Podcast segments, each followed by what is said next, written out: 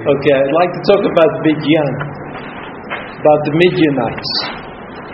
Now, when when the, when the Torah and Chazal talk about a nation, they usually talk about the nation as though every single person in that nation represents exactly the same ideology.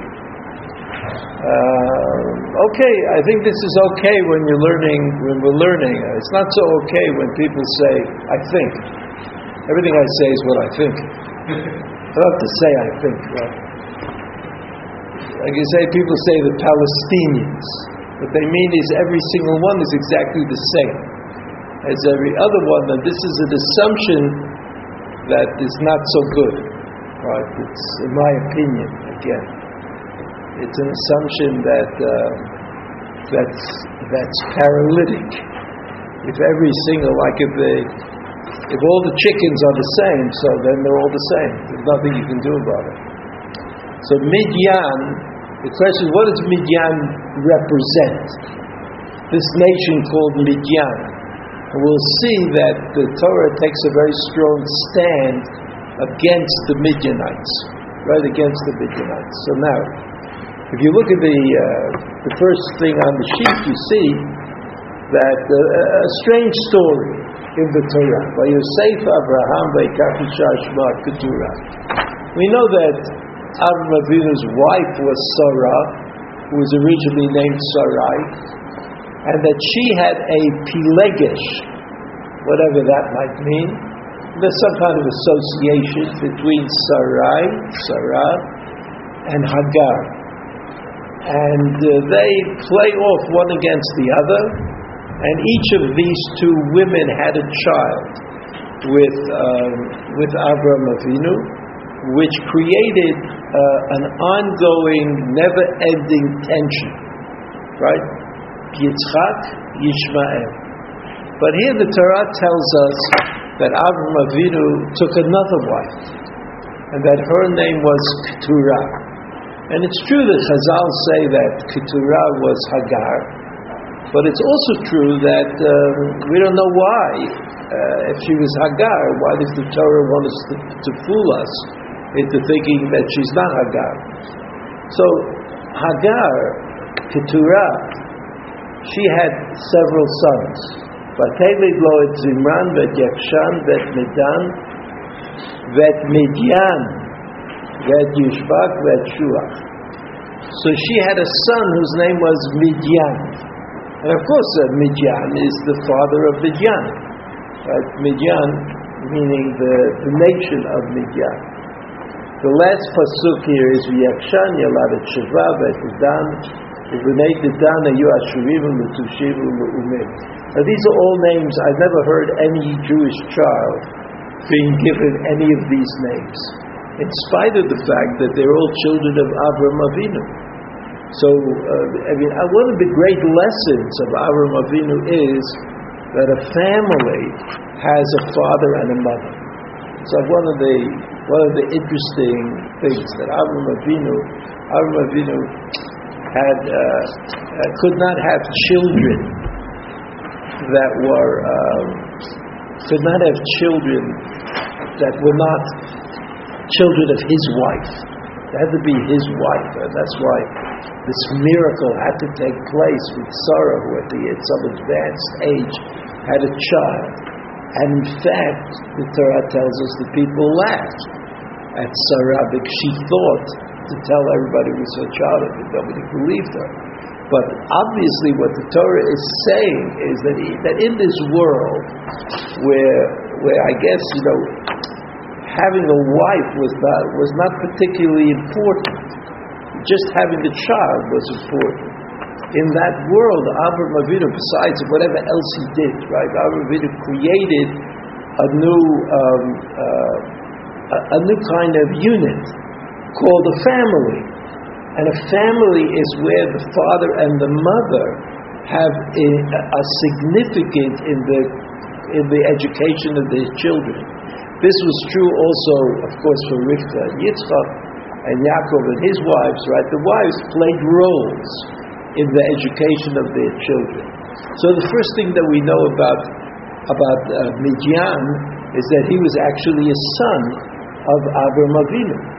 And therefore, it's, we don't really understand, however, why the Torah has to tell us this. This is kind of, you know, there are all kinds of information that you might have been able to learn about Avram Avinu, but the Torah doesn't include it because the Torah includes things that are important for us to know. It's important for us to know that God commanded Avram Avinu to go. And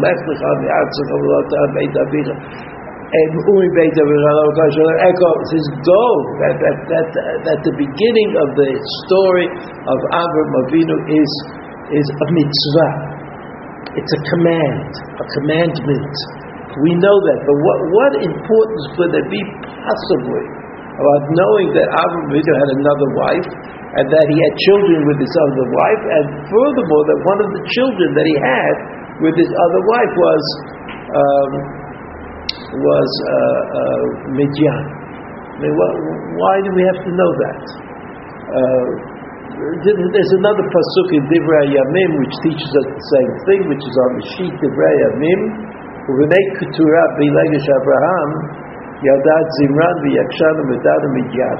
Here, she's called Keturah. is called pilegish Abraham. So even though I don't know exactly what a pilegish is, but it's a, it's a relationship. It's formalized. There's a, there's a, a wife and there's a pilegish. But a Pilegesh doesn't mean she's not his wife. Pilegish means she has a certain status. It's a certain legal relationship. So here, uh, what the Avim adds is that Keturah was, was really his wife. He was his Pilegish, but that's another form of having a wife. So again, we meet up with, uh, with Midian. We meet up with Midian, the son of Avram Avinu, and we don't really understand why uh, Avram Avinu had to have this son, why the Torah had to tell us that he had this son. I mean, what possible connection is there to our understanding? I mean, if you read the Rambam summary of the life of Avram Avinu in Hilchot Avodah Zarah, the beginning, he doesn't mention the fact that he had a wife whose name was Keturah. It's, it's of no importance in the life of Avram Avinu. It's like saying that Avram Avinu went to the Makolet to buy a sack of milk. I mean, maybe he did. But why would we, why should the Torah tell us that? This is not like a historical novel. Everything in the Torah is of, of singular importance, we would imagine. And to say that Avram Avinu had a son whose name was, had a wife whose name was Keturah, and a son whose name was Binyan, well, doesn't seem to me to be that powerful a statement. Now, in Perak Lamed Zayin Pasuk Chet, listen to this story. You remember it. Vayavru Anashim Midyanim Socharim Socharim Vayimshufu V'yalu et Yosef ben Abor Vayimkuru et Yosef V'Yishmael V'Esrim Kesef V'yaviu et Yosef Mitzrayim. So, the sale of Yosef was connected to the Midyanim. Midyanim Socharim. Right? Remember, the Midyanim went by. They bought Yosef. They pulled him out of the uh, out of the uh, and they sold him to Mitzrayim.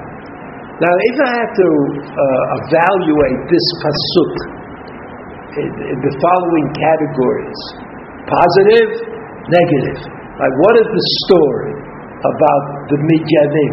Does it shed positive light on the Midyanim or negative light on the Midyanim? So I would say, I mean, I could wait for an answer, but it doesn't matter. I would say that it sheds a positive light on the Midyanim because if, if in fact God's intention was that Yosef should get to Mitzrayim, and that the sale of Yosef actually saved his life, and sent him on the way that God wanted him to go. God wanted him to go to Mitzrayim so he could become eventually the second in command and save the world from famine and then get all the Jews to come to Mitzrayim. But is all part of the plan. So when Yaakov Avinu sent Yosef to look for his brothers, Yosef was on his way to Mitzrayim. And he was like, like a couple of things happened that slowed him down. Like the brothers first, they wanted to kill him, then they throw him into a pit. I mean, it slowed him down a little bit so that the Midyanim, the Midyanim were part of the salvation of Yosef. They saved his life. They also ensured that he would get to where he was going. So that was, that's the pasuk. That's what the pasuk says. Now, if you look at Rashi, Rashi says we have run Hashem Midyanim Zon Shayara Acher. First it said Yishmaelim, then it said Midyanim. He says this is another another group of of salespeople.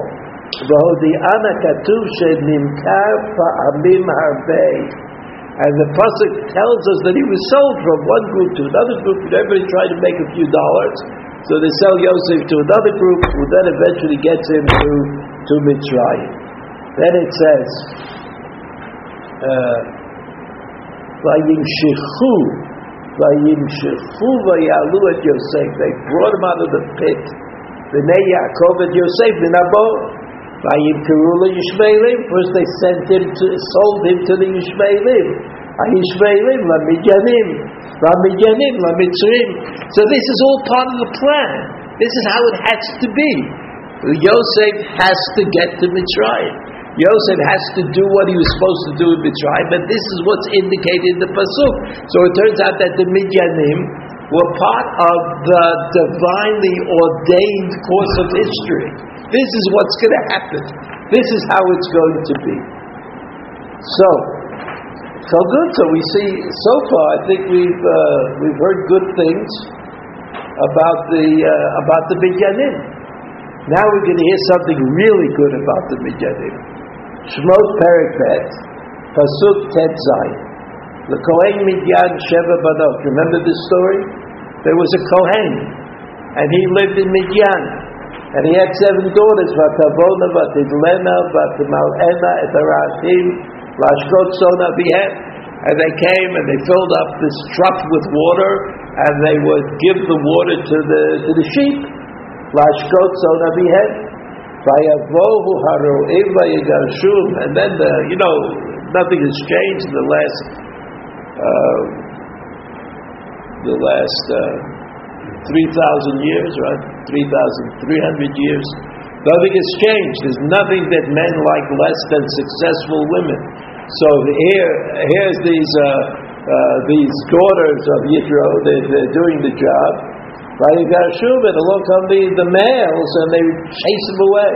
By Yaakov Moshe and Moshe Rabbeinu was an equal rights or an equal opportunity uh, person, and he chased them all away. But Yashkit Sonam, and he himself poured the water for their for their sheep. Vatavona Reuel Avihem, why it's called Reuel.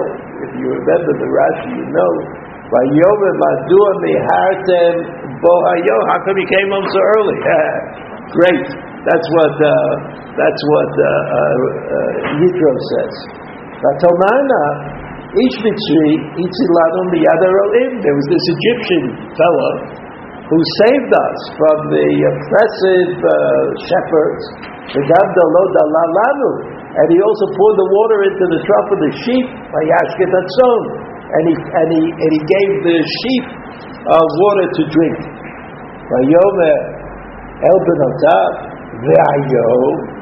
Where is he? Lama call him in here's Yitro he's a smart guy he understands that he's got a potential here Aleph Vayor Moshe ha'ish Sipporah Bitol Moshe, and he gave uh, he gave Moshe a wife whose name was Sipporah Vatelet Vatelet Ben Reitashvo Gershoki Amager Ayiti Beretz Nachriya. So of course the question, what is all of this? Right? What, what do we have to know about this? Well, I mean, what is the point?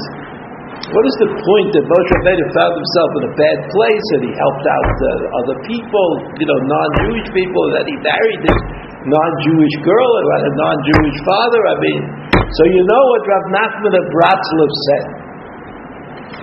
I'll repeat it anyway. Rav Nachman said, uh, Nachman said, you know, you know that that uh, he doesn't say the Rambam. Rav Nachman didn't like the Rambam, but had he quoted the Rambam, he would quote the Rambam Hilchot Melachim, and the Rambam at the end of Hilchot Melachim said, when the Mashiach comes, when the Mashiach comes, everybody will understand that the Torah is the Torah. It doesn't say that everybody is going to, to con- convert to Judaism. No, that, that's only for the people who really want to accept their responsibilities.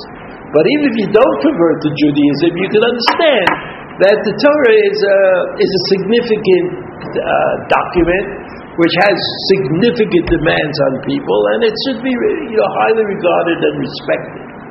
So Nachman says, Nachman understands it this way, that somehow all the nations of the world, in their potential, there's some kind of potential that's ingrained in all the people of the world to see the light of the Torah. That even though they weren't there at Har Sinai, even though they weren't there at Har Sinai, they didn't accept the Torah. But there's something that's intrinsic to all these nations that will enable them to see the light. They'll see the light, the Mashiach will come, and that things will be good, and people will be as they are. And, and all of these people, and all of these people will understand that the Torah is the Torah. Which, as I said, doesn't mean that they're going to convert, but they'll understand that there is, the, there is something that we would call the light of the Torah, the, the profundity of the Torah. Everybody understands. So Nachman says, Nachman said, but the Chozah, they would have needed somebody to represent them at Har Sinai in order for that to be in the future. And the person who represented them at Har Sinai, the person who represented them at Har Sinai was Yitro. And you know there's a machlokas in the Gemara about whether Yitro came before Matan Torah or after Matan Torah. Let's ignore that machlokas for a minute, let's just say it seems like, Yitro came before Matan Torah, uh, because that's the way it's written in the Torah itself. The Parasha Yitro, first Yitro comes, and then there's, then there's Matan Torah. Okay, so that seems to be the more obvious shot. So according to Rav Nachman, Yitro, what was he doing there? What was Yitro doing there? He was he was representing the world at Matan Torah, and, and, and he was the one who was going to make sure, he was the one who was going to make sure that, that when the time came, everybody would recognize uh, the Torah as, as being something of great importance and, uh, and significance. So when Yitro said to his daughters, uh, uh where is this guy? We've been waiting for him. This is, this is the person who's going to teach us why we should go to Har Sinai. Why we should go to Har Sinai. And so you see that of all the nations of the world, and all of the people in all the nations of the world, the one who was chosen, the one who was chosen to be uh, uh, the representative of the nations of the world, according to Rav the one who was chosen to be one of the nations of the world was Yitro. And Yitro understood that that was it, because that's what he said, where is this guy? Bring him in. Let's marry him off. You know, you can, you can, uh, he'll, he'll be our teacher. We, we know that he's a special person. I mean, Yitro wasn't looking for a son-in-law who was a dummy and didn't know, all he knew about sheep, all he knew about sheep, sheep, sheep herding, right? He wasn't looking for that. He was looking for Moshe Rabbeinu. He knew what he was looking for. And therefore, just as the Jews who came to Har Sinai had been prepared, right, from Avraham, Yitzchak, Yaakov, Yosef, they knew that they were going to get the Torah. They knew about the Torah. They knew something about it, even though they had difficulty with the idea. Nevertheless, they were. It was previous training. It wasn't just Yitziat Mitzrayim. Hello, here's the Torah. So Yitro also needed the training. He needs to understand what God wanted of people and what God wanted of the world that was created and what was considered good and what was considered bad. And all of that, all of that is in the uh, uh, is in these psukim, I think. So now we come to a, another pasuk. Bamidbar Perik Lamed Aleph. The pasuk says, "Vayedaber Hashem Moshe Limor, Mekom Nikmat Bnei Yisrael Me'et HaMidyanim." This is a pasuk. Uh, I'll give you the translation. God said to Moshe Rabbeinu, "Take, avenge, nikom nikmat b'nei Yisrael, avenge Bnei Israel has, has to take vengeance upon the Midyanim for what they did. What did they do? We know that the daughters of Midyan, the daughters of Midyan, uh, uh, seduced the men of Israel, hoping that through that seduction they would bring, they would bring them to idolatry.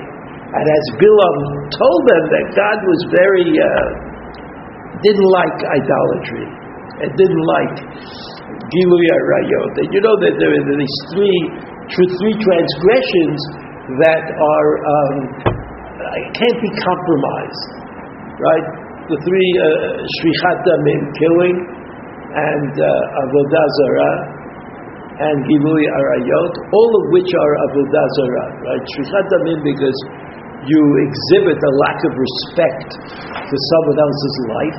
And this is a problem. This is a problem when you uh, you accept upon yourself that you're going to do things that that are difficult to justify. Uh, avodah zarah, avodah zarah is uh, not having respect for the idea of one God, and uh, arayot is is again not having respect for the world as God wants it to be. So, so this pasuk said that the midyanim are responsible, even though up to now everything we've learned about the midyanim it seems to me to be have been positive. But the pasuk says, this pasuk says that the Midyanim are responsible, and therefore you have to do them in. Now, uh, I saw that uh, somehow the sheet lost out on a Rashi. There's one Rashi on this pasuk, which is not on the sheet, but I'll read it to you. I read it to you slowly. Me'eta Midyanim v'lo. Right? After all, we all know it was a joint effort. Moab Balak. Balak was the king of Moab. And at the end, it was a joint, and the, the Midyanim, the Midyanim uh, joined together with the Moabim. I mean, this, it seems like it was led by Moab, at least at first. It was led by Moab, and the Midyanim joined up. So Rashi says, Lo Moabim, God said, avenge the Midyanim but let the let the Moabim alone. Moabim nechnusu ledavar machmat yirah. Rashi says the Moabim did it. They went. Balak sent messages to Bilam to say, "Curse the people," because they were afraid that their country would be overrun by the by the Israelites, it would be terrible. Right? It would be really uh, really unacceptable he says, uh, uh, Niflusu lidava mahmad yirah, uh, shayu yireim, and they were afraid of them. Shayu shololimotam, that they would do away with them.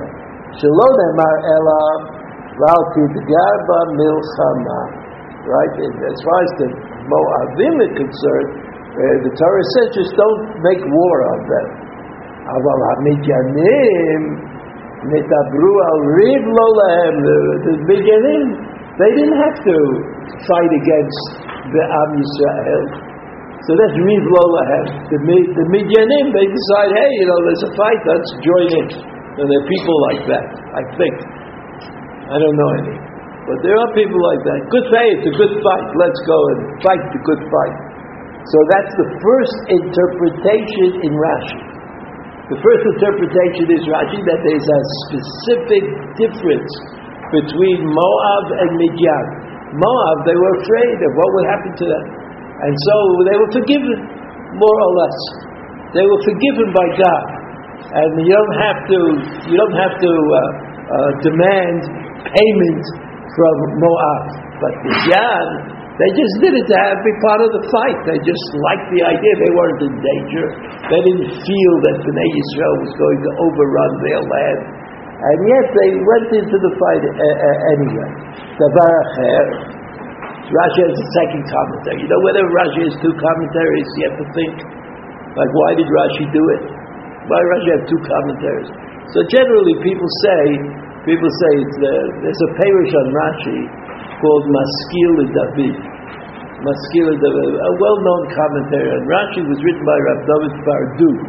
Rav David Pardo was an Italian uh, commentator, a very um, uh, a very interesting and, and original kind of thinker. He wrote a Perush on the Mishnah, and he wrote a Perush on the Tosefta, and he wrote a Perush on Rashi.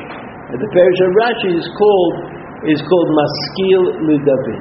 That's what it's called. So usually, so he says, Davar Rashi says Perush number one, but he's not so happy with it. So he says Perush number two. So why doesn't he just say Perush number two? But he's not happy with Perush number two. It's like sort of uh, Rashi is doing is doing his best.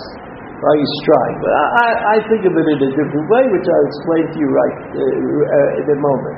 What did he say? Mipnei דרך אבני שתי פרידות טובות שיש לו להוציא מהם.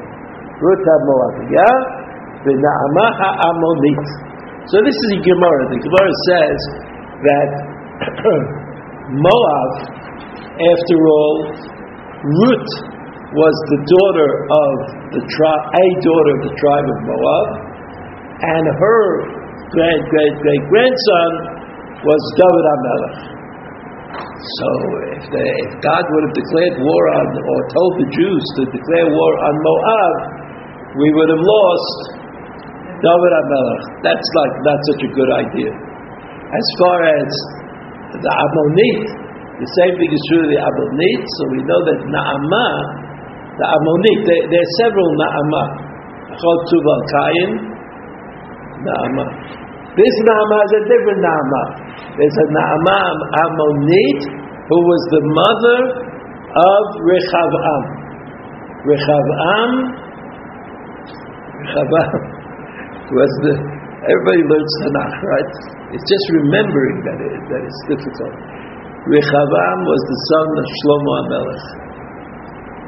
Shlomo HaMelech, as you know, had a lot of wives, and many of them for political reasons. And so he married women from all the nations of the world. So he had a wife whose name was Naamah, and she was an Ammonite. Ammon, she came from the tribe of the, the nation of Ammon. Naamah Ammonite, and she was the mother of Rechavam, and Rechavam became the king of Yehuda, because after Shlomo Melech died, after Shlomo Melech died, the nation divided into two: the northern kingdom and the southern kingdom. You see what I'm doing with my hands? North, south. I try to make it very clear. So in the south, the south was called Yehuda, even though it was made up of three tribes. The south, uh, one was very big, Yehuda, and two were very small. Right in the north of Yehuda was the tribe of Binyamin, and Binyamin and Yehuda shared a border that went through the Beit Hamikdash. I won't say any more, but it's important to remember. And the other tribe, other small tribe, which was at the south of Yehuda, which is at the south of Eretz Israel, was Shimon. So those are the tribes that make up the south. The north, the north which split away after the death of Shlomo HaMelech, the north was uh, Ephraim, Menashe, Yisachar, Zebulun, right? All of those tribes were in the north. And the kingdom of Israel split into two. So the king of the northern kingdom, as you recall, was Yerav'am ben Nevat. And the kingdom, of the southern kingdom, as you should recall, was Rechavam. And Rechavam, Rechavam, son of, I, it doesn't seem to me, I haven't got time for this now, but it doesn't seem to me that Rechavam was such a great guy. When the people came to, uh, after Shlomo Melech died, the people came to Rechavam and they said, uh, look, uh, we can't do it. We can't pay so much taxes, such taxes. We're not going to be able to live. Your father built the Beit HaMikdash, and we had to pay for it. But now we can't do it anymore. So Rechavam, in a political, a politically motivated statement, said, "Oh, you think my father charged you taxes? Wait for me. I'm going to really take take taxes from you. So I don't know if he was such a great uh, a great leader, but the Gemara says the Gemara says shtei kredot. There were two great great grandchildren that came out of Ammon and Moab. Moab was Ruta Moabiyah, whose great great grandson was David Amelech, and Ammon it was it was Naamah, Ammonite, whose great grand whose son actually was was Rechavam, who became the king in in Israel. So this davar acher, this davar if the davar of why uh, Moab was spared, but that's what the, the, the topic in Rashi was. How come Moab was spared and Midian was punished? Because because Moab davar acher, because Moab uh, you're going to get David Amelech. You're going to say, well, who could understand such a thing? Why couldn't David Amelech be born from somebody else? Or some other person or some other genetic pool at some other time?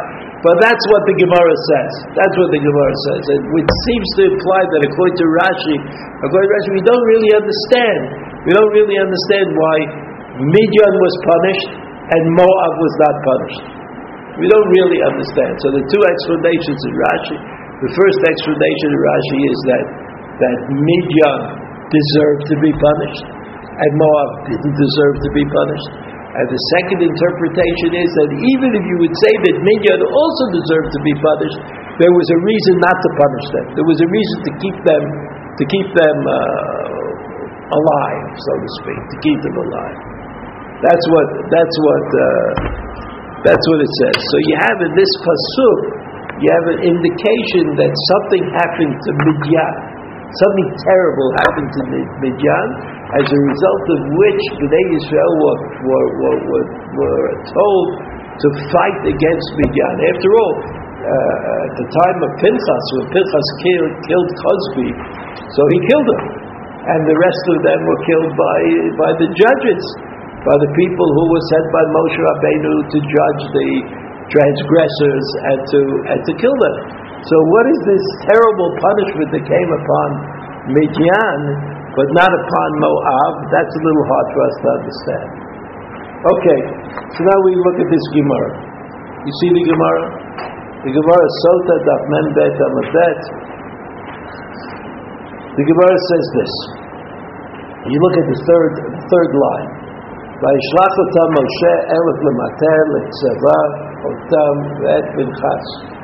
that's what the pasuk said. How many people went to fight against Midian?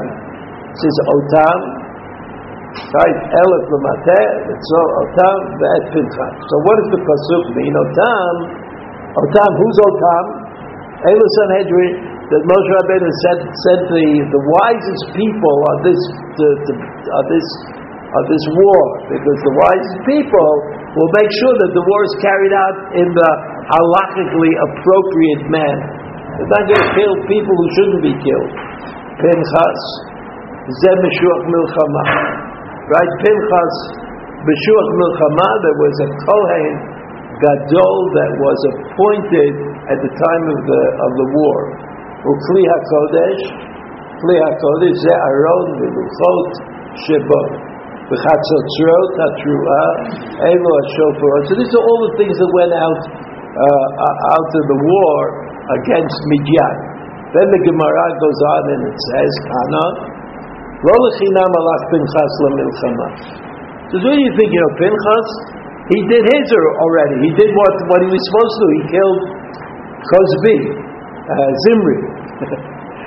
uh, he killed them both. So, so he should have been uh, retired. So no, no, he had to go to war. Why? El lipara din avi imo lipara to to pay off the judgment against his mother's father. Shenemar, Vamidanim machru oto el Mitzrayim. Right, Lememra, what does this mean? The Pinchas Yosef ate. That's what the Gemara says. Pinchas was actually a son of Yosef. The Haktiv, there's a passage that says, Elazar ben Aaron lakach lo mi benot putiel lo leisha that Elazar married one of the daughters of Putiel, my love, the Atem Yitro. So who's Putiel? What kind of name is that? So the Gemara says, he says, Bibinot Putiel, Ola Isha, my love, the Atem Yitro. Shepitei Magalim Lavodat Kochavim. Who's, who's Putiel? He's the guy who fattened the, uh, the, the calves for Avodah Zarah. Who was that? That was Yitro. Shepite Magavolat Kochavim. Lo, the Gemara says, Mi Yosef, Shepit Peit, Shepit Peit Yitro. Yosef discussed his Shepit Peit. He talked a lot about his Yetzer, about the things he was interested in. Right? Remember, he combed his hair a little too much. Halo Shvatim Mevazim Oto. And the nations would uh, would would speak ill of of Pinchas, and they would say, "Read the man Puti You see this son of Puti, Ben Shepitem Avi Imo Agalim, Lavodat Yarog Nasim Yisrael." So this is a very important point here in the Gemara. Because even though it's still in the parsha of Pinchas and we're in the parsha of Matot, which we'll get to in a minute, you have to understand that Moshe Pinchas came to Moshe Rabbeinu according to Chazal, which is reported in Rashi. So that Pinchas came to Moshe Rabbeinu and he said, "Bolet Aramit Kanaim Pogim Bo." He said, "Come on, Moshe, let's do it." But this is the halacha. What are you letting them get away with this? What did Moshe Rabbeinu say? What did Moshe Rabbeinu say? Kayana Digadi Yabi Parvanko. He says, "Oh, you know the halacha? You go do it." That's what Moshe Rabbeinu said. So he said, why? Why didn't Moshe Rabbeinu do it himself? Because Moshe Rabbeinu already, we, we spoke about this. Moshe Rabbeinu already said, told today Israel that it was going to be a judgment. It's going to be baked in. The shoftim are going to be in charge. So he couldn't renege on what he said himself. But a law came, a law came Pinchas and said, okay, I'll do it. I know the halacha, but apparently people, the people of Israel at that time didn't know the halacha. They didn't know it, so they said, "Oh, look at this guy. You know, he's killing one of the nisiim of of uh, the tribe of Shimon." So he says, "What do you mean he's killing? He, he did a terrible thing." No, yeah, he did a terrible thing, but you should take him to court you should judge him like we judge everybody else. You have to bring witnesses and you have to, uh, you have to show there was hatra'ah. That's called, so that's what they said. They said, oh, here's, here's uh, Pinchas, he's creating a new kind of setup for us. They didn't know the halacha, which is that while he's doing it, you can, you can kill him. So the Gemara says, Halo Shvatim Read him and Puti said, did you see this? Puti, he says, Ben must be because he's got this genetic fault. He's the son of the he's the son of the of the wife or the daughter of the wife of Puti, who was an idolater. Who's Puti? Is Yitro. The Kochavim Yarog Nasim Israel. What are you talking about? Is that Nasim Israel?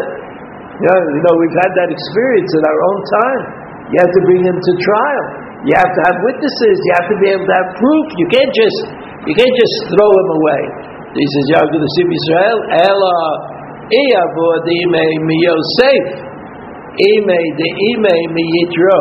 He says it could be uh, that the the, uh, the father of his mother is from the from Yosef, and the father and the mother of the mother is Yitro. So that's it. Both could be correct. It could be that Pinchas is the child of Yosef somehow, and also he's the child of um, of Yitro. Even Uh, Yosef avur the ime meyitro daikanami dechtivi v'not putiel trey. Note it says note not singular but plural. Trey mashmash mamina that that that there were two daughters involved, two women involved in the creation of Pinchas. One was from the line of Yosef, and one was from the line of one was from the line of uh, of Yitzchak.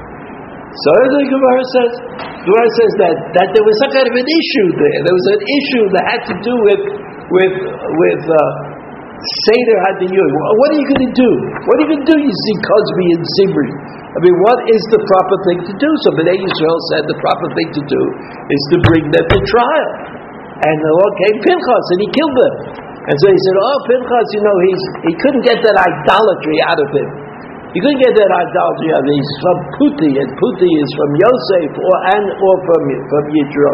As far as we know, Yosef and Yitro were heroes. So what is this, this uh, connection that we see? No, so let's look at the at the Maharal. Maharal, I'll tell you the Maharal is, you all know. So the Maharal says this. In a, in a work called Chidushi Agadot, where he goes through many Masechtot and explains agadic portions of the, of the Torah. So, you see those words, lo lechinam? Uh, You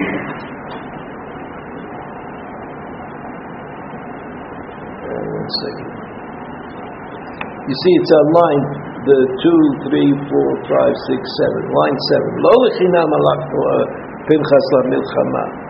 Ela liparad din avi imo. You know, it's to prove that he was right. When people accused him of being simply uh, uh, giving in to his idolatrous tendencies. So look at the Maharal. The Maharal says, אין הפירוש שהיה רוצה לקח בהם נקמה של אבי אמו. It doesn't mean that he wanted to, he wanted to take nekama to be uh, uh, nekama, nekama, yeah, של אבי אמו.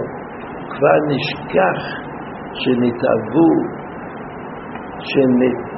שנתעבו קנאתו מה שהיה בימים הראשונים.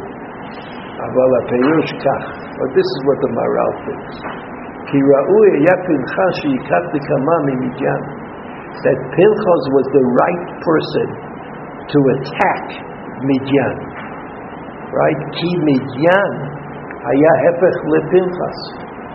After all, this is like a, a very typical kind of, of analysis. He says, Midian was the opposite of Pinchas. V'zeki midyan ayu dvukim be'erva uviznut. In, uh, in other words, when, when Bilam said, when Bilam said, let's do this, we'll send the girls, we'll send the girls to uh, seduce the men of Israel and get them to do idolatry, he, it, it wasn't just an idea. It, he knew that it was an idea that everybody would be happy with because the women of Midian were those kinds of women.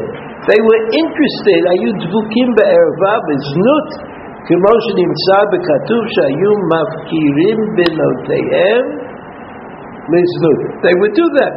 They would allow their daughters to go off and become prostitutes. ואין אומת בקה יותר בזנות כמו אלו. There was no one, no nation in the world that was more uh, involved in this particular transgression than they were. The Yosef, Hayakadosh v'nivdal minaznut. Everybody knows Yosef Hatzadik, right? Is that what he's called? According to the song, Yosef Hatzadik. Uh, Yosef Hatzadik uh, means that, that he was not able that would mean tzaddik. What is a tzaddik? He was not able to do an Avera. So when the wife of Potiphar tried to seduce him, she was unsuccessful because his nature was such that he was a tzaddik. He wasn't impose his tzidkus on his nature, but he was that way. That's what, that's what he was.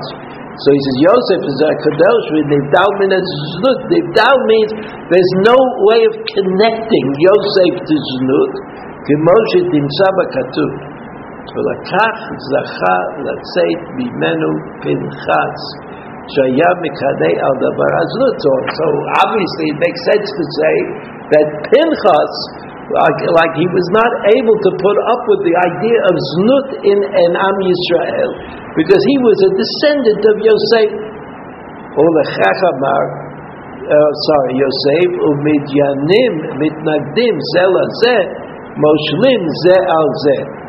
אז שהיה יוסף ומדיינים מתנגדים זה לזה, Moshlim Ze'al So that since Yosef and the Midyanim uh, were, were genetically un, unadaptable, they couldn't become, they couldn't adapt to each other, therefore the only relationship that they could have is a relationship which he calls Moshlim Ze'al One is always going to be the authority, and the other one is going to be the enslaved one.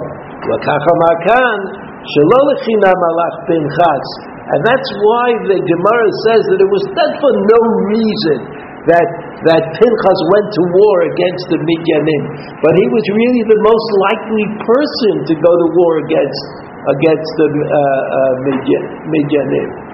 ויצא מיוסף שהקדוש נבלע מן הערווה ראוי להתגבר על מדיין בעלי ערווה כמו שהיה הם גם כן מתגברים מהמדיין על יוסף למכור אותו מפני שהמדיינים, הפך לא, אתה ראוי לפנחס, שייקח הנקמה מהם להתנגד אליו. ויש לך להבין את זה. What there is להבין את זה, we don't know, but what is the point that the, that the Maharal is making? The point the Maharal is making is that this was not a war between group A and group B. And that the fact that Moshe Rabbeinu sent Pinchas is not an idle fact. Like he sent an army, so who cares if Pinchas went with him or not? Pinchas was a soldier. This is no. He says Pinchas was, after all, the son of Yitro and the son of Yosef in some way or other. And so the Maharal explains what it means to be the son of Yosef. That since Yosef was a tzaddik yisod he couldn't put up, he couldn't bear uh, uh, this Aveira that's called the Gilui Arayot, and therefore, whenever he came, he, he, confronted it, he had to fight against it. And therefore, the relationship between Yosef and the Midyanim at this time, since the Midyanim represented Gilui Arayot, the relationship between Yosef and the Midyanim was, was, was a difficult one, very difficult. The only way they could have a relationship is if one was up and the other was down, and therefore the Midyanim bought Yosef and then sold Yosef. That was a, but eventually, eventually, when he was confronted by the the possibility of arayot with the with the, the wife of Potiphar, he he withstood it. He he, he didn't say he didn't say. Uh, pikuach nefesh or what's going to happen to me. He didn't care. He was just not able. He was not able to do that avera. So finally, we look at the the second sheet, uh, the uh, the Emet. The Sfat Emet says this, Gadol amachti'o min ha'orgo.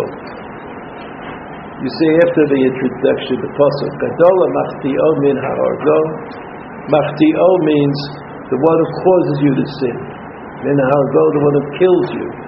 Perusho, ki harisha'im alalu ba'im b'nei Yisrael v'chokhmah. These midyanim, they come on against Bnei Yisrael with kind of cleverness. כמו שאמרו הז"ל, מנהיגם של אלו במדיין נתגדל.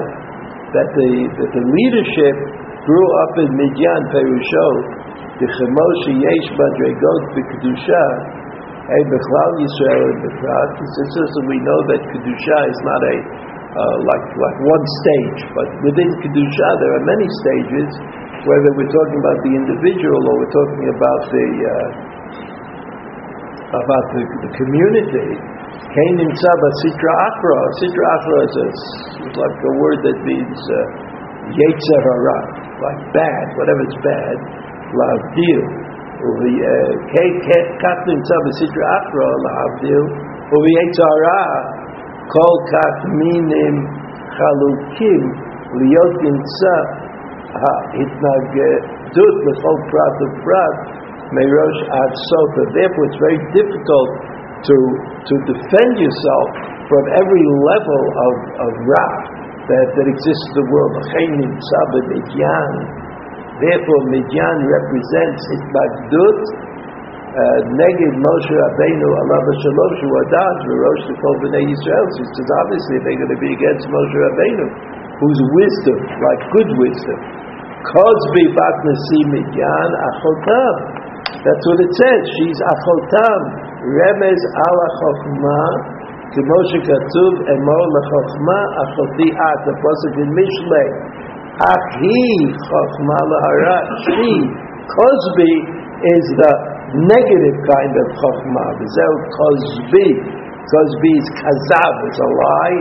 Yud is chokma, lying chokhmah v'chokhmah b'sheker ukimo she'achokhmah limala mihasagateinu ועל ידי התשוקה יכולים להתדבק בחוכמה כמו שכתוב אמור לחוכמה חטיאת כן על ידי השנאה לחוכמה השקר יכולים לדחות, לדחותה, ועל זה נאמר, שרור את המדיינים, ודי לחכימה, ולקח מתוסף לפנחס היוד שבקדושה על ידי שביטל חוכמות השקר כנ"ל, and that's why Pinchas is sometimes written with a yud, pei yud, nun, chet salah.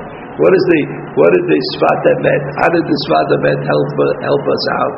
he said that he said that it's it's uh, not just a battle about a specific avera, but it's a battle about how you look at things, and you could look at things wickedly, and you can look at things uh, uh, less wickedly. So unlike the Maharal, who focuses his attention on a particular on a particular mitzvah, uh, the the Sfat says that there are that Chachma itself can be mismanaged and misused.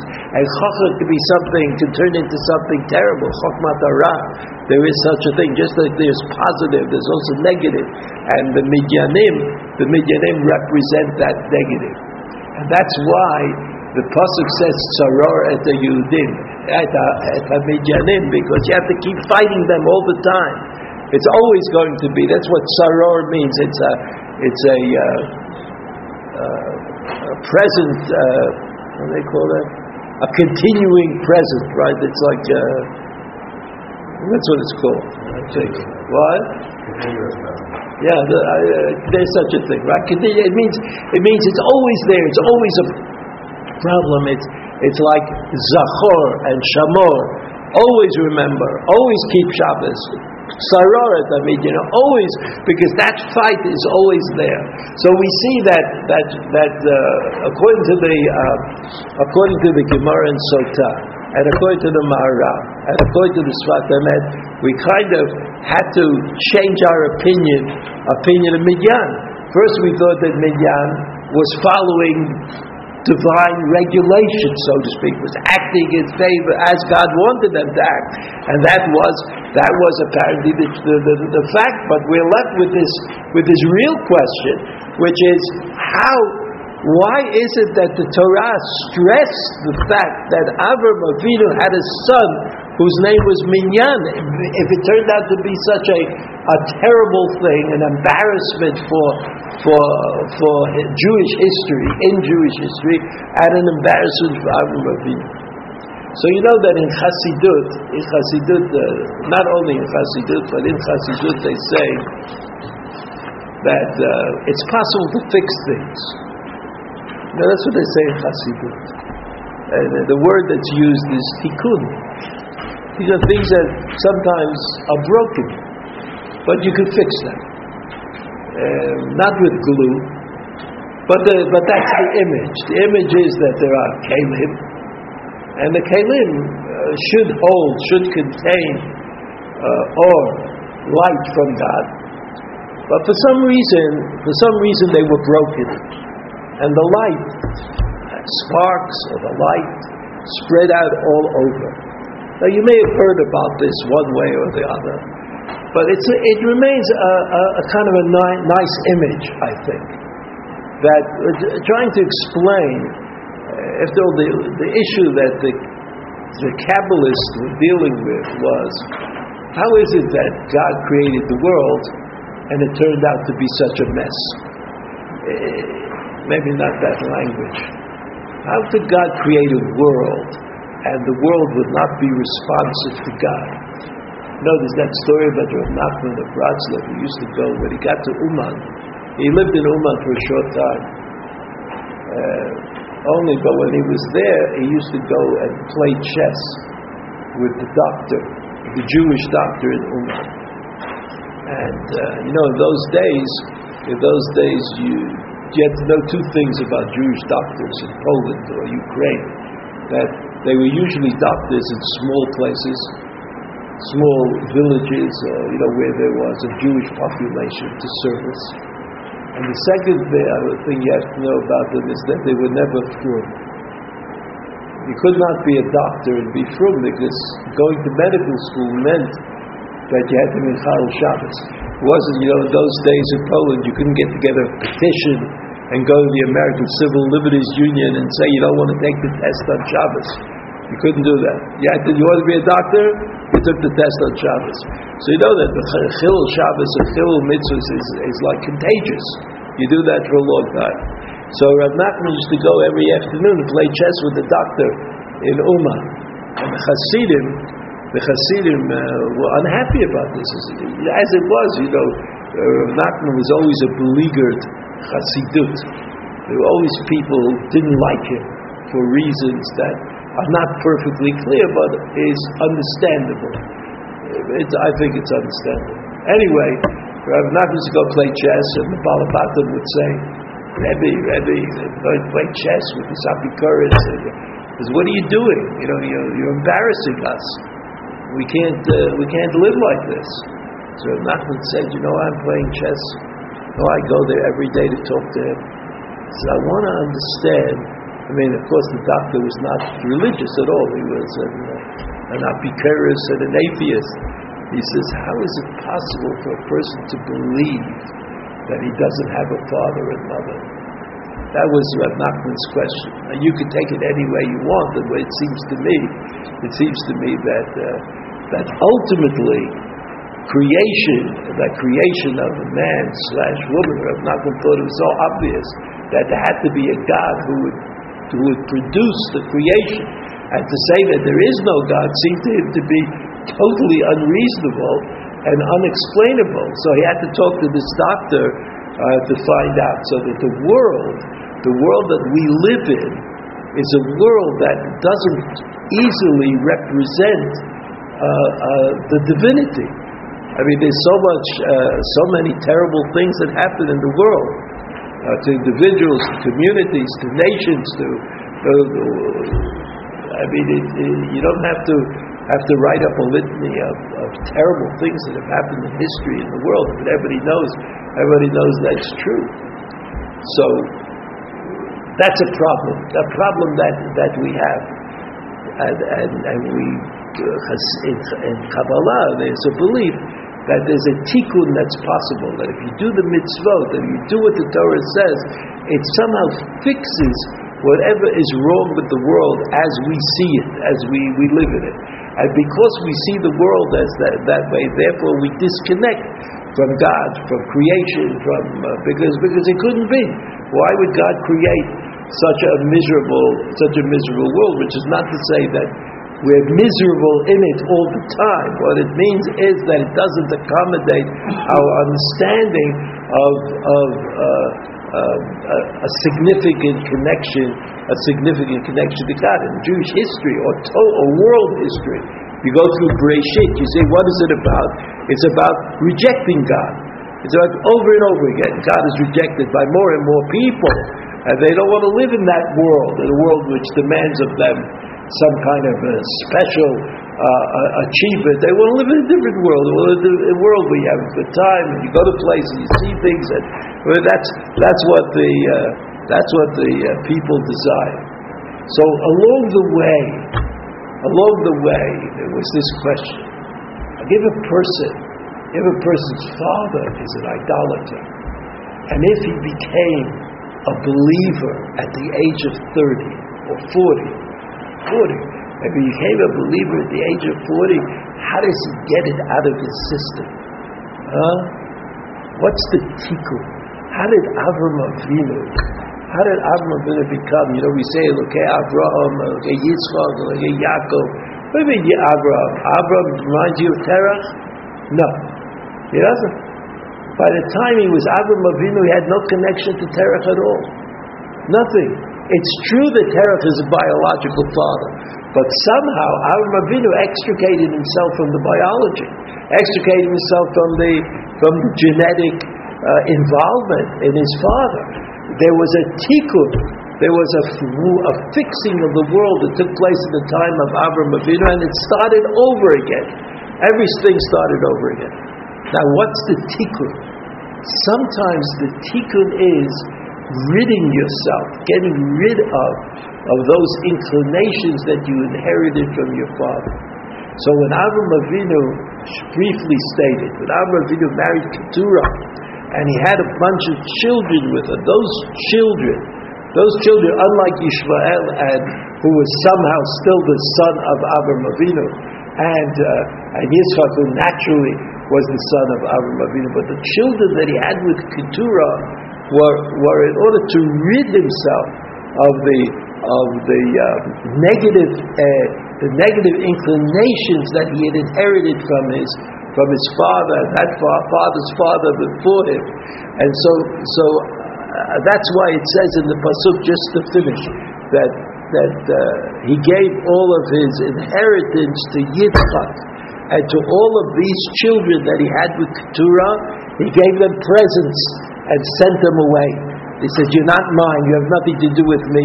So that if it is true, if it is true that Midyan was, as uh, the Sfat Emet says, as the, as the Maharal says, that Midyan was the uh, kind of embodiment of, of Gilui Arayot, like that was what they lived for, that was what they thought about, then having a son called Midyan was like Avram Avinu ridding himself of any of the connections that might have existed between himself and his father Terach until he became he became Avram Avinu, which means that he had no uh, uh, no wasted baggage. He was entirely entirely God's, and that's why uh, the pasuk says, and the Rambam quotes that Hakadosh Baruch said about Abraham Avinu Ohavi that Avram Avinu's only emotional reaction is love of God. That's all there is in Avram Avinu.